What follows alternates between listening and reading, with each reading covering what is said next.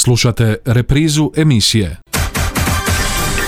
Kratko, jasno i izravno. U emisiji Izravno i dalje propitujemo aktualne, lokalne, regionalne i globalne teme. Ponedjeljkom u trinaest i trideset. Kratko, jasno i izravno. U emisiji Izravno. Ponedjeljkom u trinaest i trideset.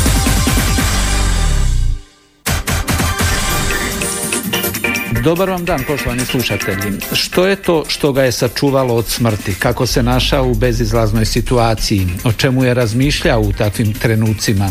Koliko se toga prisjeća danas? Jesu li ostale posljedice i kakve? Koliko ga je to iskustvo promijenilo? Kako danas gleda na život, smrt, svoje bližnje, prijatelje, neprijatelje?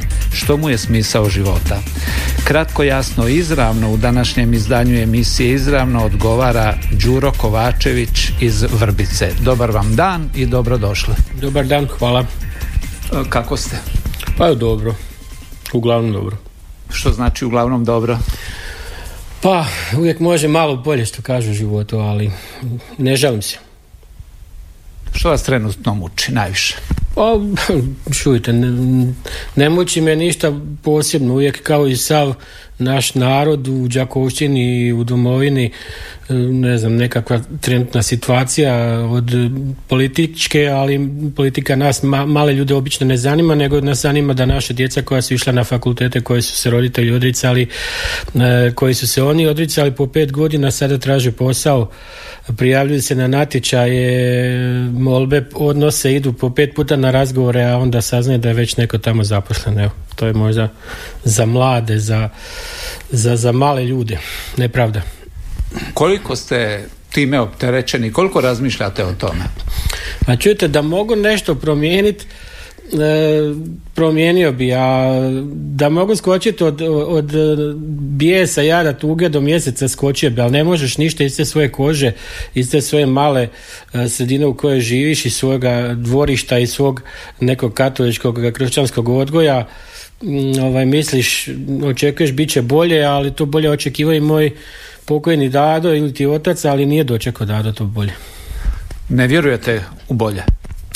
Ba, kako je bilo mome ocu u ono vremena kad je on živio svoju mladost, kako je sada meni i kako je djeci naše. To su sasvim neke tri različite stvari, ali poveznica je da je moj otac, kad su bila ona vremena, znači rodio se trideset treće godine, kad je imao nekih sedamnaest godina, petnaest, kad je tražio posao, da su bile hladne zime, da posla nije baš bilo, živio je za juge, ka, mnogi kažu bilo je bolje, međutim, moj otac nije bio komunistima, nije se nekom dodvoravao, nije bio nekim radničkim savjetima. Cijeli život je vozio bicikli, sedam bicikala je promijenio, bio je skroman, pošten čovjek, umro je u pedeset četvrtoj je doživio, pedeset petoj je umro. Ja sam krenio nekim njegovim stopama, međutim, moju mladost je prekinio rat domovinski, devedeset prve ja sam imao dvadeset jednu godinu, počeo sam sedamnaestog devedeset prve u policiji u Vinkovcima, ovaj... i da preskočim sada na treću generaciju koja ima, znači, sasvim danas jedan od tehnološkoga do, do jednog življenja u kući, u, u domovini, općenito i voze i autove i sve skupa. Moj otac nije imao auto, ja sam ga morao sam zaraditi vozački, kupiti neki stari polovni auto od jednog čovjeka iz Đakova, ovaj, trinaest godina bio star. I danas moja djeca imaju sa osamnaest godina vozački, e, imaju ovaj, auto koji koriste obiteljski, ovaj, i potom svemu je svima nama dobro, bolje, ne treba se ni, ni, ni žaliti. Međutim, e, recimo kćer mi je završila za učiteljicu pet godina fakulteta i sad godinu dvije e, posle svih tih državnih ispita u Zagrebu i svega e, traži posao, ima nesreću, to je nekad bilo lijepo zanimanje, zvanje učiteljica e, do četvrtog razreda, međutim danas je nesreća što nema djece ili ti ima, ali ovaj, neko ko e, dolazi na posao ima neke druge kanale kako dođe do posla. Neko kaže vi branitelj imate prednost, nije to točno. Nemate prednost.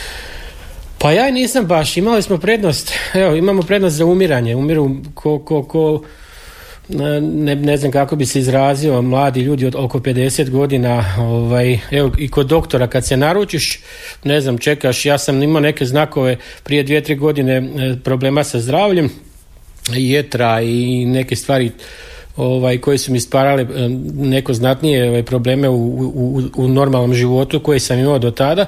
I meni je trebalo da dođem do običnog sistematskog pregleda koje su, on dobro nije mi se ni, ni, ni, ni otimalo da se ja sad preko veze negdje idem ili da plaćam, bit će šta mora, bit šta, dragi Bog, da. Ovaj, dvije, tri godine mi trebalo da dođem do tog običnog sistematskog pregleda na koje su zvali pedesete i pedeset prve godini, znači ljude koji su bili u ratu, bivše vojnike, i onda mi je neke stvari su dijagnosticirane, ovaj, sve u redu, ali sam dobio pet šest sedam uputnica za nekakve preglede i sad ja normalno čekam šest mjeseci na ce te, normalno čekam, ne znam, tri mjeseca da dođem u Đakovu kod fizijatra i onda dođem kod doktorice na pregled i onda čekam još četiri mjeseca da dođem ovaj, na terapiju, a onaj problem zbog kog sam došao, da li će proći, da li ću ja preživjeti do tada, e, to su vam te privilegije koje imaju branitelji, koje neko misli da imaju, ali eto. Upravo sam htio reći, pak, navodno branitelji imaju, su posebna kasta, imaju privilegije, dobre mirovine. Je li to u vašem slučaju isto? Ma, to je sve kod nas, mi smo svi superiorni, ovaj, sve nam je super, sve nam je pet. Ne znam zašto je tri tisuće osamsto branitelja diglo ruku na sebe i ubilo se onda kad je to tako u Hrvatskoj. Tko je Đuro Kovačević? Ajmo od početka. A ništa, ja sam jedan mali, običan čovjek sa sela, ovaj, i to svagdje bilo gdje da se nađem pokušavam reći, ne, neki kažu uh, heroji ili nešto. Heroji su ljudi koji su poginuli devedeset prve, koji su dali svoj život na ovaj ili na onaj način u ratu, i civili i djeca i branitelji. Ja sam mali čovjek koji je sa osamnaest godina izgubio oca, umro je uh, sa devetnaest, osamnaest, nepuni devetnaest sam išao u je en a na Kosovo, uh, odslužio sam taj vojni rok u je en a, vratio se kuć šesnaestog prvog devedesete i prijavio se u Đakovu rezervni sastav policije u devedesetoj godini. sedamnaestog trećeg sam počeo raditi aktivno, znači prešao sam do tada liječničke preglede i sve skupa u Vinkovcima u policiji. četrnaestog šestog sam prešao devedeset prve na stadion u Vinkovcima, treća brigada Kune koja je osnovana, Zbor narodne garde, ovaj, Daltoni. I do tad su tamo bile specijalne jedinice policije, imali smo obuku, ratovanje je počelo, prve naše žrtve su počele, kukuruzni put prema Vukovaru, Mirkovci, akcija u kojoj su nam poginula prva, prva naša dva branitelja, Marinović Ivo iz Đurđanaca i Perica Bušić iz Ivankova. Dalje, ovaj, kako je taj kukuruzni put, ovaj, kako smo mi njega držali, naša je satnija imala sto ljudi i još jedna bila u Vinkovcima satnija sa sto ljudi iz Vinteksa, mi smo se mijenjali, dva dana i dvije noći smo, znači bilo u to jedna lenija, kukuruzni put koje je gledao na televiziji ili prolazi onim vremenima, zna kak je bilo nekada, iz rova nismo mogli ići van ni, ni, ni na nuždu, a nekad je toliko zasipalo da smo se molili da preživimo. Ovaj, uglavnom nismo napuštali, nismo ovaj, ostavili taj kukuruzni put, nismo ostavili, to je bio jedini put žila kucavica za Vukovar, mi smo to držali do kraja i onda smo imali napad na vojarnu u Vinkovcima, tad nam je poginuo jedan kolega Andrija Mičić iz Otoka, inače živi u Nuštru, i htjeli smo ići na sahranu, nisu nas prvo pustili, onda su nam poslije opet dozvolili da idemo, međutim kako je onim vremenima njegovo tijelo bilo, to jest dijelovi tijela u Vinkovačkoj u bolnici, nije ovaj mrtvozornik ili već koje je trebao dovesti, nije to tijelo dovezao na vrijeme u Otok kod majke. E, mi smo obećali sutra dan da ćemo mi dovesti, međutim onda je on u neko mrak, pošto je bilo Vinkovci pod bombardiranjem, ipak došao pet šest sati pa smo to nekako ipak obavili. I tada ovaj, nas više ne vraćaju na vojarnu, vojarna je bila oslobođena, ovaj, trebali smo ići u Jankovce, Jankovci su padali tu noć, da smo išli možda bi nas još izginulo, jer tako su neki moji prijatelji prošli. E, devetnaestog devetog devedeset prve znači idemo za Bogdanovac, kukuruzni put, bila je ova druga satnija, palo je par granata u rovove, četiri pet mrtvi i dosta ranjenih, e, i u tom vrijeme e, ti rovovi u kukuruznom putu su bili ničiji, napušteni. I nama je komanda bila da ostanemo u Bogdanovcima, mi smo u Bogdanovcima ostali, znači moja, moj jedan vod, ovaj, treće brigade iz Vinkovaca, Daltoni, ostali smo do kraja u Bogdanovcima do desetog i jedanaestog devedeset prve imali smo četiri napada, prije bude par tisuća granata, od tisuću i po, dvije, tri do pet, šest tisuća granata sa svih strana zasipaju, od Negoslavaca, od Petrovaca, od toga puta prema Vukovaru na asfaltu su bili njihovi tenkovi, topovi, sa svih strana smo bili opkoljeni, oni su nas tukli, kad je to padalo vani se nije moglo biti na ulici niko da bi preživio. Kad je stalo, E onda se znalo da se mora ići van, morali smo izaći, ovaj, dočekati one koji su upadali u selo, a to su bili Arkanovci, Beli Orlovi, rezervni sastav, neke, neke smo nalazili dokumente, neke smo ljude zarobili, ovaj, J N A tenkovi, normalno, transporter, tank, jedna cijev od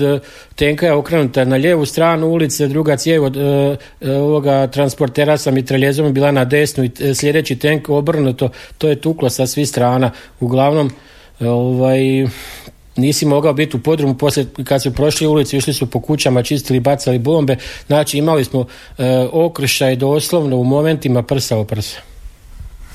Kratka stanka, poštovani slušatelji, a nakon toga zapravo ćemo čuti pravi razlog zašto je gost današnje emisije izravno Đuro Kovačević iz Vrbice. Kratko, jasno i izravno u emisiji Izravno. I dalje propitujemo aktualne, lokalne, regionalne i globalne teme.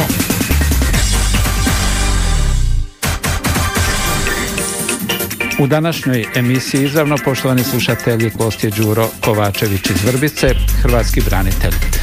Ono što je zapravo bio neposredni povod za vaše gostovanje u današnjoj emisiji Izravno je vaše iskustvo koje ste prošli. Do sad ste, evo, rekli ono najosnovnije u najkraćim crtama kroz što ste prolazili, međutim ono što nas posebno zanima to je onih ključnih osam dana koje ste proveli gdje, kako, s kim, i možete li nam približiti zapravo što se sve dogodilo tada?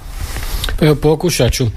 Znači, deseti jedanaesti peti napad na Bogdanovce, sve nas je bilo manje, sve manje je bilo protuoklopnih sredstava, sredstava za uništavanje tenkova, više ih u stvari nije ni bilo, municije smo i te, ta sredstva i ovako i onako otimali od J N A, iz transportera, iz tenkova, iza njihovih pohoda, iza njihovih leševa ljudi uzimali okvire s municijom, ovaj, hrane koje je bilo u konzervama, u trgovini, to nas je, eto, nije, nije nedostajalo, ali puno ranjeni, puno mrtvih, e, i zadnje dane mi smo sve sahranjivali, ali puno leševa je ostajalo po ulicama, to, je, to nema u filmovima baš svakakvim.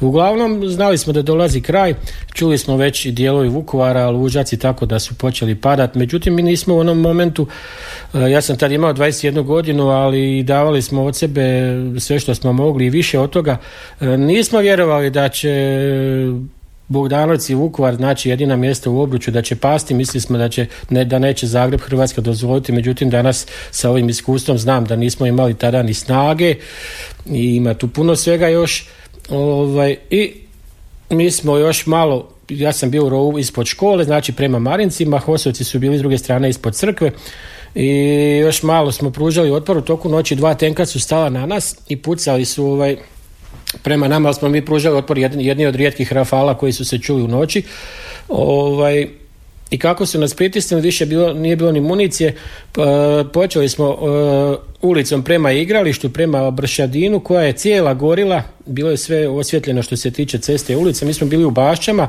tu su bili naši rovi, a nešto civila i branitelja se izvuklo u te rovove, u Bašće, u selu se više nije moglo ostati. I mi smo kupili te civile po tim rovovima i nismo imali izlaza, pošto smo bili opkoljeni tu, naša grupa, znači nas pet gardista i sedam hosovaca i tridesetak civila. Krenuli smo prema Bršadinu i onda smo se odbili od e,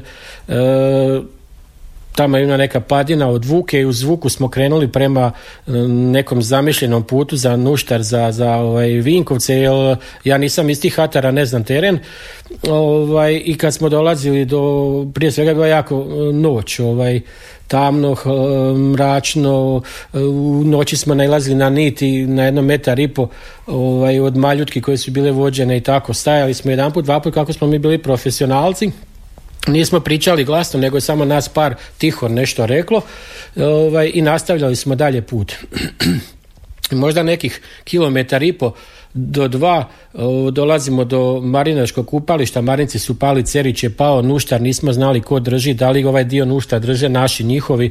Ovaj, uglavnom išli smo svi čitavi, svi zdravi, svi veliki branitelji, svi, svi hrabri, nešto je bilo možda lakših ranjenih u toj moje grupi, i civili i nas prvih jedanaest, mi smo branitelji išli uglavnom naprijed do Marinačkog kupališta, kako su ga oni zvali prije rata, dok nismo naletili na dvije, dva bljeska, dvije crvene eksplozije, dvije odskočne rasprskavajuće mine prom koje su nas prvih jedanaest pokosile. Jednom je odseklo ruku, jednom nogu, jednom izbušilo pluća, jednom grkljan presjeklo, meni je potkoljenicu, nadkoljenicu, zdjelicu i kičmu.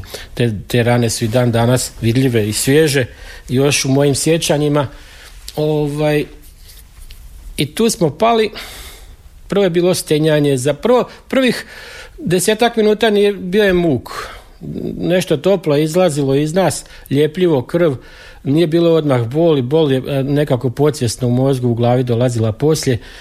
Ovaj, onda smo svi počeli stenjati, zapomagat.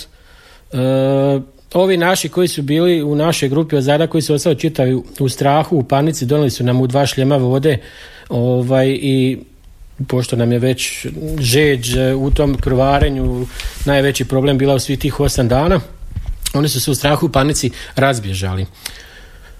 Jedan dio njih je u Marincima upao u, u, u zasjedu, pa su i zarobili, bili su u logoru. Ovaj, i tu sam ja, tu je bio naš početak i kraj. Koliko ste ležali tu? Pa, ja sam bio od desetog jedanaestog do osamnaestog jedanaestog Znači, u tom, na tom mjestu? Ne, u tom, e, u tom. E, to sam setio nasljed. Ovaj, znači, mi smo tu legli, pali, krvarili, zapomagali, i onda je nakon možda no sat, sat i po vremena, ja, ja bih znao reći u šali, stenjali smo ko bakice, normalno od tih bolova. Međutim, onda je, od tog stenjanja trošiš još malo više energije, svi smo utihnuli. Neko je iskrvario, neko je bio u, u, u svojim nekim mislima i, i bolu i teškoći. I u toku noći prema jutarnjim satima, crna noć je bila, ja ne znam, ne pamtim tako, prst pred nosom se nije vidio, nailazi druga grupa na nas, branitelja i civila miješano isto, policajaca i županje koji su bili s nama, e, isto možda oko tridesetak. Međutim, oni kad su čuli stenjanje, za pomaganje, minsko polje, uplašili su se, svi su se vratili natrag. Međutim, nakon jedno pet minuta vječanja, e, oni se, e, njih jedno trojica, četvorica ohrabre, dođu e, tu tim putem ravno, te mine smo mi digli, oslobodili taj dio u minskom polju, dvije, i ovaj, jednog po jednog koje je dao glasa su nas, znači, uzeli ispod ovaj, ruku i, i, i izvukli sto metara natrag, i nas šest su iznijeli van i e, u kukuruzu na rubu jedne njive ostajali, s tim su nas spasili, jer sutra dan su tu došli četnici i džeparili po e, džepovima naših poginulih e, branitelja, prijatelja, braći po oružju, uzimali dokumente, oružje, prsluke, šljemove, suvenire, o, novce i tako dalje. Ovaj, cigara nije bilo, to nisu mogli, kad to kod nas nije tamo bilo, ja nisam tad ni pušio ni pio. Ovaj, i tu su nas oni spasili, ali su nas ostavili, oni su ošli dalje, mi smo rekli tu je minsko polje, obišli, oni su se do te noći dovukli do Nuštra i na neki način se spasili. E sad, tu je na, u toj noći iskrvario jedan naš prijatelj, sedamnaest, nepuni osamnaest godina, Zoran Antunović, inače Hosovac iz Bosne. Ovaj, E, njegovi su sada u Zagrebu, brat me u policiji. On je ovaj, tu noć iskrvario od tih teških hrana i leže pokraj nas. Nakon tri dana e, Ante Šarić, sedamnaest, nepuni osamnaest godina, dečko koji je iz Bosne došao u Zagreb, radio kao čistač ulica, isto je iskrvario.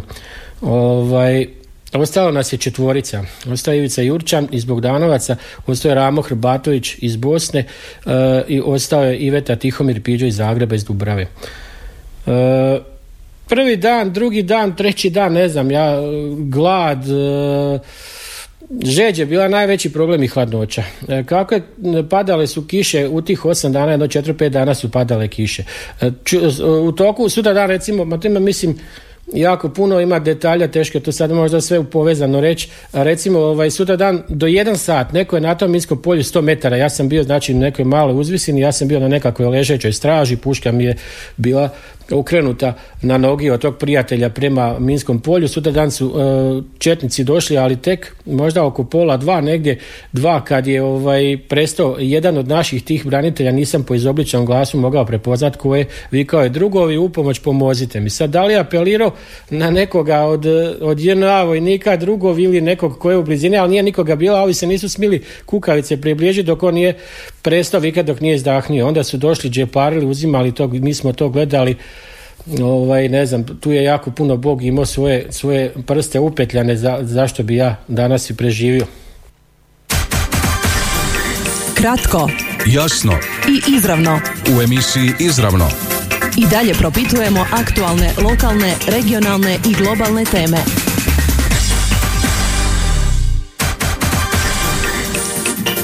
Poštovani slušatelji, gost današnje emisije je Đuro Kovačević, hrvatski branitelj iz Vrbice, koji je, evo kao što smo čuli do sada, osam dana ležao ranjen zajedno sa svojim e, borcima u minskom polju. E, prisjetimo se zapravo tih ključnih, najtežih trenutaka u ovih završnih nekoliko minuta. Jeste li cijelo vrijeme bili svjesni toga što vam je prolazilo kroz glavu? Ja sam, ovaj, što se tiče rana, nisam imao ništa, znači u torzu tijela nisam dobio, nego sam dobio po nogi i zdjelici i kralječnici, znači nisu mi organi stradali. Cijelo vrijeme sam bio priseban, e, cijelo vrijeme sam bio budan, e, pivlaro sam s ovom, znao sam sve šta je. Međutim, peti dan, kako je ta hladnoća, kako je e, kiša, ne znam, glad, toliko je nije žeđ i hladnoća, noge su se stezale, imao sam neke vojne planinske čizme, tijel sam iskinut, nisam mogao, ovaj kolega iz tenka sam izvadio neke komprese za opekotine, on je stavljao kao pelenu, a ovdje imao sam košaku, veliku rupu na zdjelici. Tako, imao sam iz kanap za čišćenje puške sam svezao preko noge, noga mi se sva utrnula, curula na sve strane, nisam znao točno gdje sam ranjen. Ovaj, iz jakne gardijske sam izvadio onu gumu, isto sam se stegnuo, tako da mi je to nešto spasilo. Hladnoća nas jednim dijelom spasila, jer naše meso je počelo truniti, ali je usporavalo zato što je bila hladnoća. Peti dan više nismo mogli durat, glasili smo da se ubijemo, od nas četiri preživjela, trojica smo pristali, već je kolega uzeo pištolj, trebali smo se svi skratiti muke, ovaj, međutim spasio nas je Ramo, rekao ima vremena, poslije ćemo, došle negdje sedam osam sati, deset, sunce počelo zubate ogrijati kao ono u Slavoniji i ovaj, nismo se ubili. Uh, Negdje tamo šesti, sedmi dan čuli smo baterije topova J N A krajem četnika koji su pucali po Nuštru. Prva baterija puni pali, a ovi iz Nuštra su naši pucali na nje, sve padalo preko njih, jedno osamsto metara po nama, po kukuruzima, geleri letili, samo što nas ne trefe. Ja sam se stalno molio, Bože, daj da preživim, a opet s druge strane, Bože, daj da padne jedna među nas, da nam skrati muke. U jednom momentu tamo negdje, sedmi, osmi dan, ovaj, po danu, ja sam neko, bio na nekoj straži, ali to sam vidio samo ja. Vidio sam e, starca koji lebdi jedno četrdeset do pedeset centimetara od zemlje, e, kao firanga bijela, sav u bijelom, pročela bijela brada, štap u ruci, ali nema nijedne boje, sve je bijelo. I pružio mi je ruku. Ja sam sad E, kao Sveti Antun, tako nekako bi izgledao. E, ja sam sad zamislio, ovaj, možda da li trebam u tom momentu umrati, da li ne.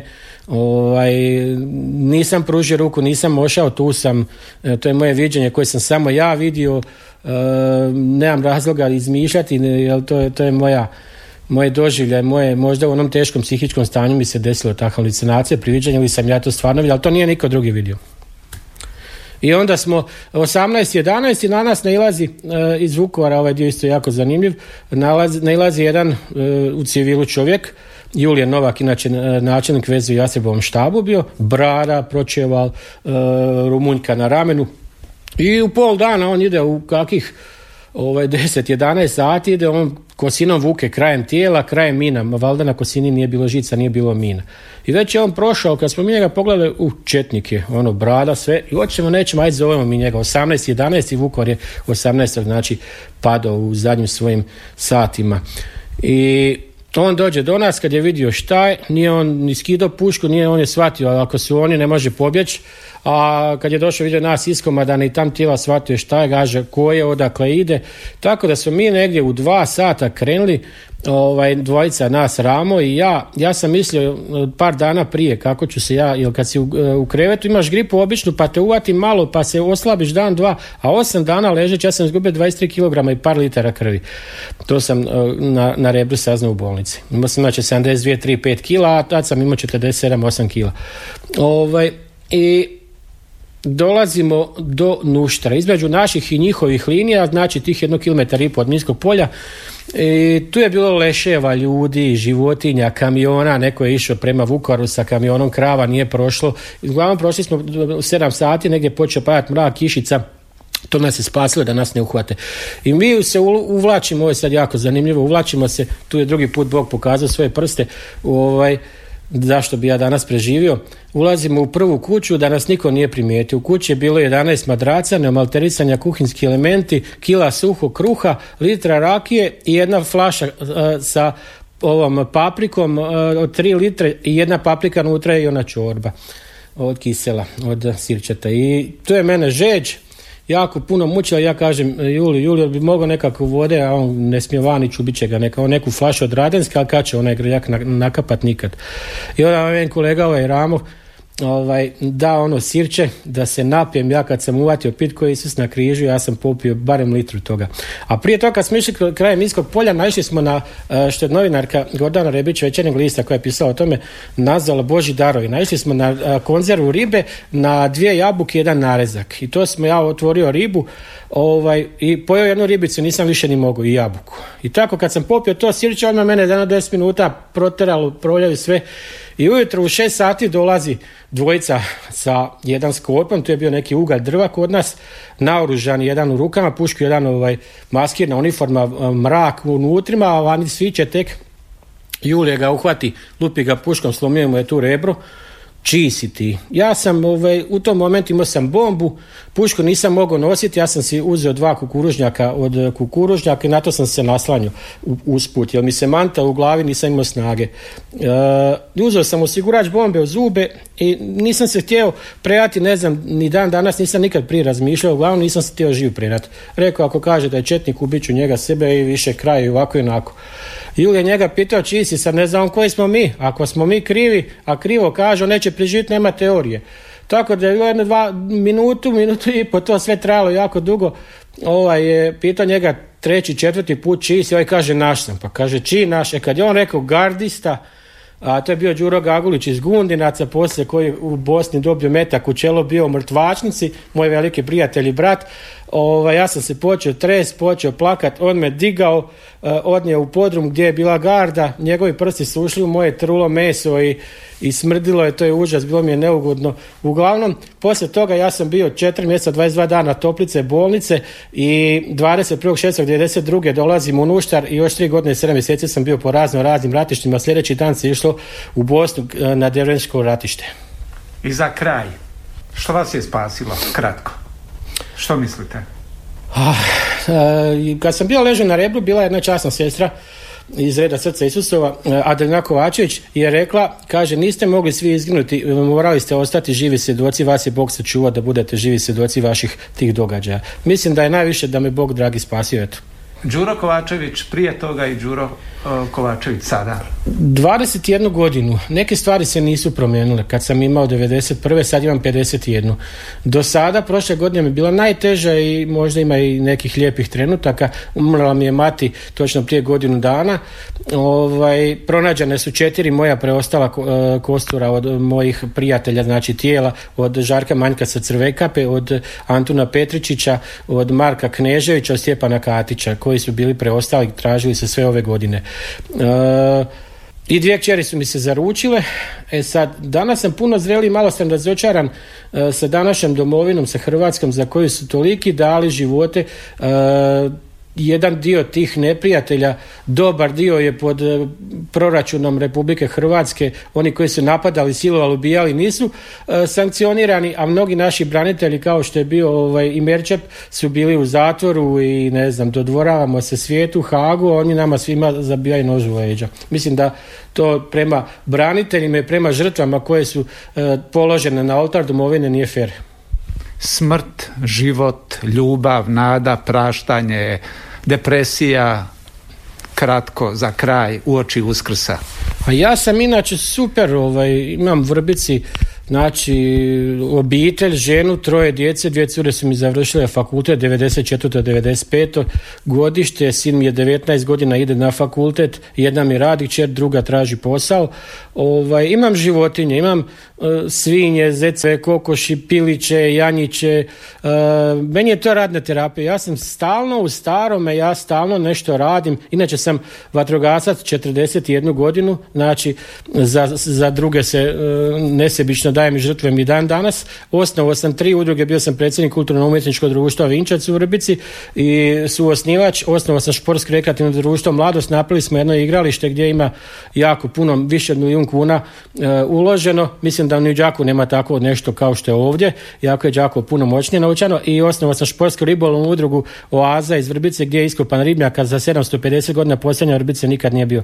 Znači, moj moto je e, raditi, živjeti, pustiti druge da žive, e, sjećati se onih vremena što su prošla, ali normalno da ona neke posljedice nose i sada sa zdravljem i sa svime, ali u biti potpuno sve je normalno kao i svi drugi. Poštovani slušatelji, gost današnje emisije Izravno bio je Đuro Kovačević, branitelj iz Vrbice. Hvala vam lijepa, uz evo poruku da i ovaj Uskrs provedete sa svojom obitelji. Hvala vama, sretan Uskrs želim vama i svim slušateljima Radio Đakova. Jasno i izravno. U emisiji Izravno i dalje propitujemo aktualne, lokalne, regionalne i globalne teme. Ponedjeljkom u trinaest i trideset. Kratko, jasno i izravno. U emisiji Izravno. Ponedjeljkom u trinaest i trideset. Ovaj programski sadržaj sufinanciran je sredstvima Fonda za poticanje pluralizma i raznovrsnosti elektroničkih medija. Slušali ste reprizu emisije